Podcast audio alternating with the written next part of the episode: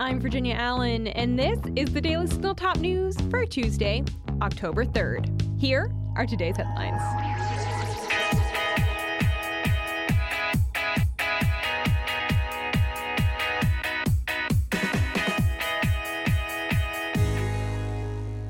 A member of Congress was carjacked at gunpoint in Washington, D.C. on Monday night. Texas Democrat Congressman Henry Cuellar was parking his car in the Navy Yard area of D.C. on Monday night when three armed gunmen approached him and stole his vehicle. He explained the incident to reporters earlier today via C SPAN. Three guys uh, came out of uh, nowhere and they pointed guns uh, at me. I do have a black belt, but I uh, recognize when you got three uh, three guns. I looked at one with a gun, another with a gun, a third one behind me. Uh, so they said they wanted my car. I said, sure, you got to keep calm in those situations. And then they took off. They uh, recovered the car. They recovered everything. What really got me upset was they took my sushi. But anyway, that's something else. Uh, and they did recover the sushi after all. But anyway, uh, they. Uh, I do want to thank the uh, Capitol Police, and I certainly want to thank the uh, Metro Police. Uh, I'm a big law enforcement person. I got three brothers that are law enforcement, so I certainly appreciate the the good work that the police did last night. Everything was recovered: my phone, my um, car, and everything. The congressman was not harmed in the carjacking, and as you heard, he seemed to be in good spirits, even joking about his sushi being recovered. The congressman's office says he's working with local authorities on the case. He was asked if he believes that he was specifically targeted, and he said no, the carjackers looked to be young, and he wasn't sure that they even knew who he was. But this is the second time that a member of Congress fell victim to crime in D.C. this year. In February, Democrat Representative Angie Craig of Minnesota was assaulted in her Washington, D.C. apartment building. She was bruised from the assault but didn't sustain any serious injuries. Asked whether more security should be given to members of Congress, Cuellar said he will leave that decision to House administration. The president's son, Hunter Biden, pled not guilty today to three federal gun charges. Hunter Biden has been charged with lying on his drug use, a form related to his drug use, to purchase a gun back in 2018. And if convicted, he could face up to 25 years in prison. Well, earlier this year, Hunter Biden's lawyers reached a plea agreement with the Department of Justice lawyers, but ultimately that fell apart in court. Kyle Brosnan is chief counsel for the Heritage Foundation's Oversight Project. He's been following this closely. He's been with us on the show before to talk about this. He is back today. Thanks for being with us. Thanks for having me back on. So, explain what exactly this not guilty plea means related to Hunter Biden. Sure. So, whenever anyone gets charged with a crime, sort of the first step in the process of prosecuting those crimes is an arraignment. And at an arraignment, the defendant, in this case Hunter Biden, is read the charges that the government's bringing against him and he has an opportunity to plead guilty or not guilty to those charges. And so, as you said, he's been charged with three crimes in connection with this gun. Uh, he entered his initial appearance today uh, and pled not guilty to those charges. Okay, so what happens now? So, uh, interestingly enough, Hunter Biden's lawyers uh, indicated in court today that they intend to make a series of motions to dismiss the case. And, and they make a number of arguments. The first is that they believe and they argue that the diversion agreement uh, that the judge did not accept back over the summer is still in effect, which would mean that basically Hunter would be charged with a different crime and receive no jail time for this. So, sort of removing the risk of 25 years in prison, as you said, that would come with being found guilty of these charges. They're also going to argue that this is pretty ironic here that the statutes of which he is charged are unconstitutional uh, a violation of the Second Amendment. Um, so, in other words, saying it's unconstitutional um, to say that someone can't purchase a gun just because they were using drugs in that same period? And that's correct. So, a, a federal appellate court um, has found that some of the statutes that, I think one of the statutes that Hunter is charged with, um, unconstitutional under a recent Supreme Court precedent. And typically, the way cases make their way up to the Supreme Court is that if you have uh, multiple levels of appellate courts. If they disagree about uh, constitutional interpretation, then they will be appealed up to the Supreme Court and they will resolve those disputes. We don't have that right now, um, but but Hunter Biden's legal team has indicated that they intend to challenge the constitutionality of this statute. Okay. How likely is it that Hunter Biden could face jail time? Well, that remains to be seen. The arraignment, again, is, is the initial sort of process of a criminal proceedings. Um, David Weiss is now special counsel over this entire matter. And, and, if you remember, sort of over the summer, you know, and the whistleblowers that came forth that said Weiss was uh, limited into the jurisdiction of what he can charge. And now that he is special counsel, that jurisdictional limit is no longer the case. Um, they're continuing to investigate Hunter for his tax treatment or, or basically the money side of this uh, influence peddling scheme that he, he ran while his father was vice president. Uh, so that remains to be seen as, as to what charges can and will be brought in that instance. This is just on the gun charge today in Delaware, but the investigation is still ongoing uh, now that Mr. Weiss is special counsel. And following back up with um, what we might see next, how likely is it that ultimately this could be something um, that does make its way, not necessarily Hunter Biden's case, but relatedly um, to the Supreme Court, where we see higher courts really weighing in?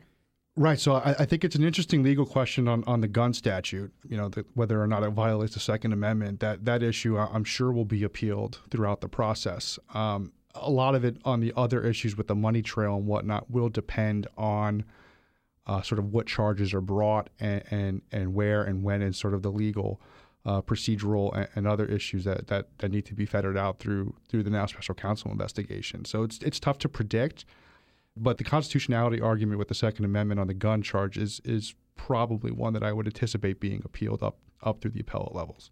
And what's the timeline we would be looking at there? So, the first set of motions are due within 30 days. Uh, so, they'll be back in court on November 3rd. Biden's defense team has previewed a number of motions. Again, the constitutionality on the gun, the motion to dismiss for the claiming the diversion agreement is still in effect, and then evidentiary hearings. And so, the first sort of round of, of motions practice, uh, the deadline is a month from now, so on November 3rd. So, that's, that's when we can expect the next update there. All right. Well, we're going to be following this closely. Uh, Kyle Brosnan of the Heritage Foundation, thanks so much for your time. We appreciate it. Thank you for having me. Turning back to Congress, House Speaker Kevin McCarthy has been ousted per C SPAN. Take a listen. The resolution is adopted. Without objection, the motion to reconsider is laid on the table. The office of Speaker of the House of the United States House of Representatives is hereby declared vacant.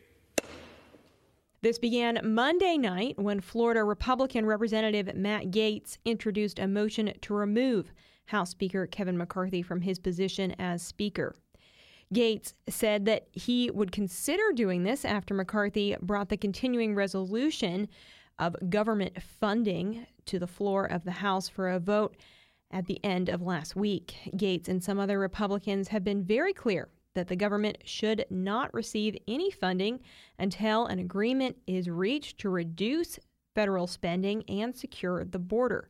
So now Gaetz says McCarthy has betrayed the promises he made to his party and should be removed, which he has been. Here is Gaetz on the House floor last night bringing his motion to dismiss McCarthy per C SPAN. The gentleman will state the form of his resolution. Declaring the office of Speaker of the House of Representatives to be vacant. Resolved that the office of Speaker of the House of Representatives is hereby declared to be vacant. In the final official vote on the floor of the House this afternoon, all Democrats that were present and eight Republicans voted to oust McCarthy. So now it looks like McCarthy will be moving out of the House Speaker office, and we'll wait to see who the new House Speaker will be.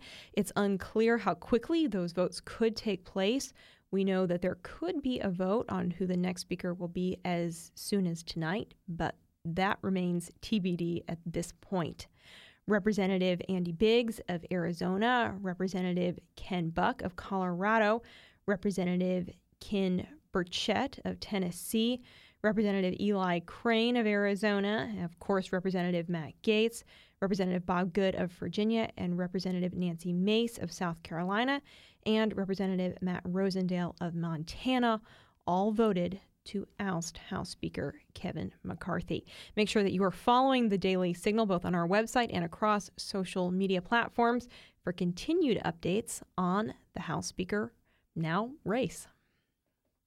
Well, let's take a moment today to talk about some state news, and this specifically relates to Illinois and the city of Chicago. Chicago Democrat leaders are the latest Democrats to call on the Biden administration to intervene and take action on the current illegal alien crisis. Both Illinois Governor J.B. Pritzker and Chicago Mayor Brandon Johnson had a call with the White House over the weekend, White House officials, that is, and they voiced their concerns about the more than 17,000 illegal aliens that are currently in their city. A White House aide told CNN on Sunday that White House officials had talked with the governor and mayor and called it a productive conversation. The Biden administration has reportedly pledged $46 million in grants to Chicago and to Illinois to support migrants who have arrived there. On Monday, CNN obtained a letter that Governor Pritzker sent to President Joe Biden demanding that the federal government take over a coordinated response at the border. In the letter, Pritzker wrote that we believe in the fundamental right of every human, especially those facing persecution, to find refuge and live with dignity in this great country of ours. And he went on to add, though, unfortunately, the welcome and aid Illinois has been providing to these asylum seekers has not been matched with support by the federal government. Most critically, the federal government's lack of intervention and coordination at the border has created an untenable situation for Illinois. Chicago's plea for help comes as illegal border crossings are looming around record highs. Customs and Border Protection saw a record number of illegal alien encounters at the border and ports of entry in August, and the finalized September numbers of encounters is expected to even exceed August's record. We know that by conservative estimates, at least 3.5 million illegal aliens have either been released into the United States or successfully evaded Border Patrol agents under the Biden administration. And just last month, New York City Mayor Eric Adams said that the number of migrants arriving in New York City was not sustainable. He warned that the crisis will destroy the Big Apple. And finally, today, the Daily Signal's Tyler O'Neill is reporting that Americans who disagree with transgender orthodoxy might face serious challenges running a business under the Biden administration. Federal law prohibits harassment on the basis of sex in the workplace. Under Biden, the Equal Employment Opportunity Commission is aiming to weaponize that law against employers who believe that biological sex can't be altered by merely saying that you identify as the opposite sex.